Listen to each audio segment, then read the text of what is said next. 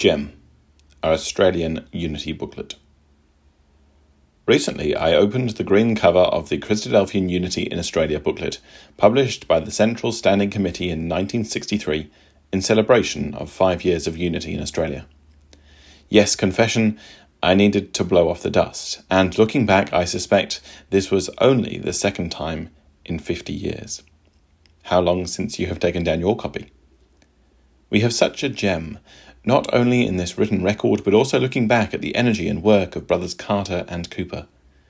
Reading again the Australian Unity booklet refreshed the intense efforts of Brother Carter and Brother Cooper to visit so many ecclesias, hold so many meetings, bringing together brethren from across Australia, all having a common purpose of bringing the ecclesias in Australia back into one fellowship on a common understanding of the BASF.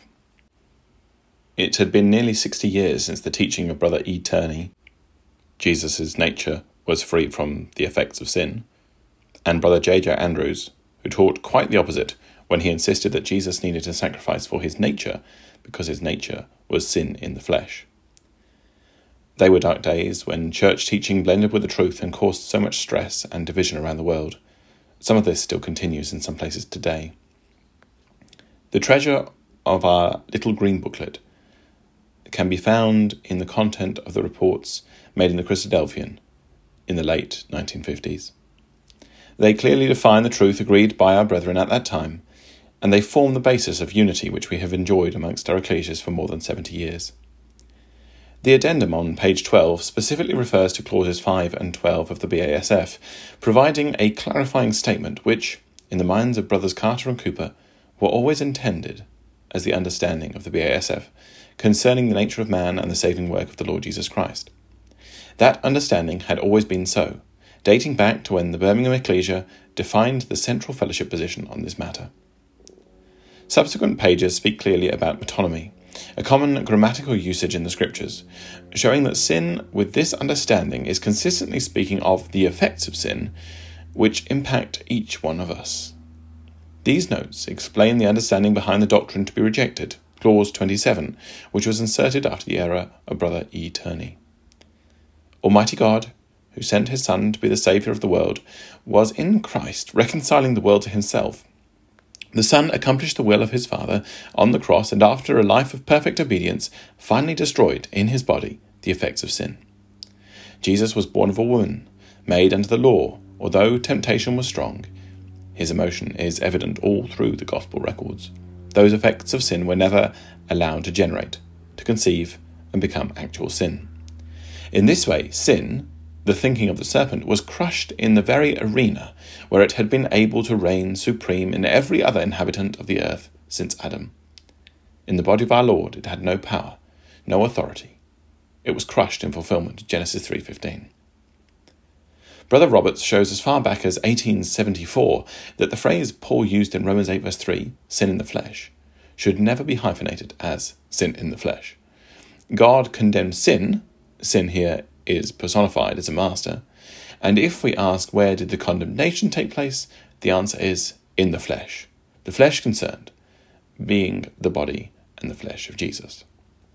Later in the book, on page 80, a quotation shows that this has been our consistent Christadelphian teaching. The Brethren did not introduce anything new in 1958. Our basis of unity in Australia is a treasure to be closely guarded. It expects honesty from each one of us to continue to work effectively as we enjoy fellowship across the country. Ecclesias which we visit expect that we accept the unity agreement when we come to meet with them.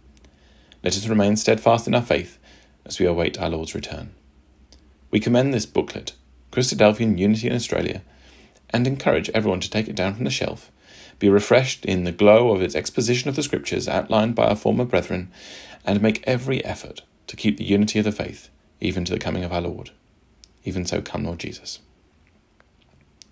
The Addendum Statement regarding clauses 5 and 12 of the Birmingham Amended Statement of Faith referred to in the message of the 1956 conference from Brethren C. Cooper and J. Carter. We believe that Adam was made of the earth and declared to be very good. Because of disobedience to God's law, he was sentenced to return to the dust. He fell from his very good state and suffered the consequences of sin, shame, a defiled conscience, and mortality. As his descendants, we partake of that mortality that came by sin and inherit a nature prone to sin. By our own actions, we become sinners and stand in need of forgiveness of sins before we can be acceptable to God. Forgiveness and reconciliation that God has provided by offering his Son. Though Son of God, he partook of the same nature, the same flesh and blood as all of us, but did no sin. In his death, he voluntarily declared God's righteousness. God was honoured, and the flesh shown to be, by divine appointment, rightly related to death. To share in God's forgiveness, we must be united with Christ by baptism into his death. Rising from baptism, dead to the past, to walk in newness of life. The form of baptism is a token of burial and of resurrection, and in submitting to it, we identify ourselves with the principles established in the death of Jesus, who died unto sin. Recognizing that God is righteous in decreeing that the wages of sin is death, and that as members of the race, we are rightly related to a dispensation of death. In all his appointments, God wills to be honoured, sanctified, and hallowed by all who approach unto him. By his promises, God sets before man a hope of life and a prospect of resuming those relationships that are lost by sin. With the setting forth of this hope, there comes a new basis of responsibility. Times of ignorance God overlooks, but with knowledge a man becomes accountable and responsible, a creature with the obligation to believe and obey God.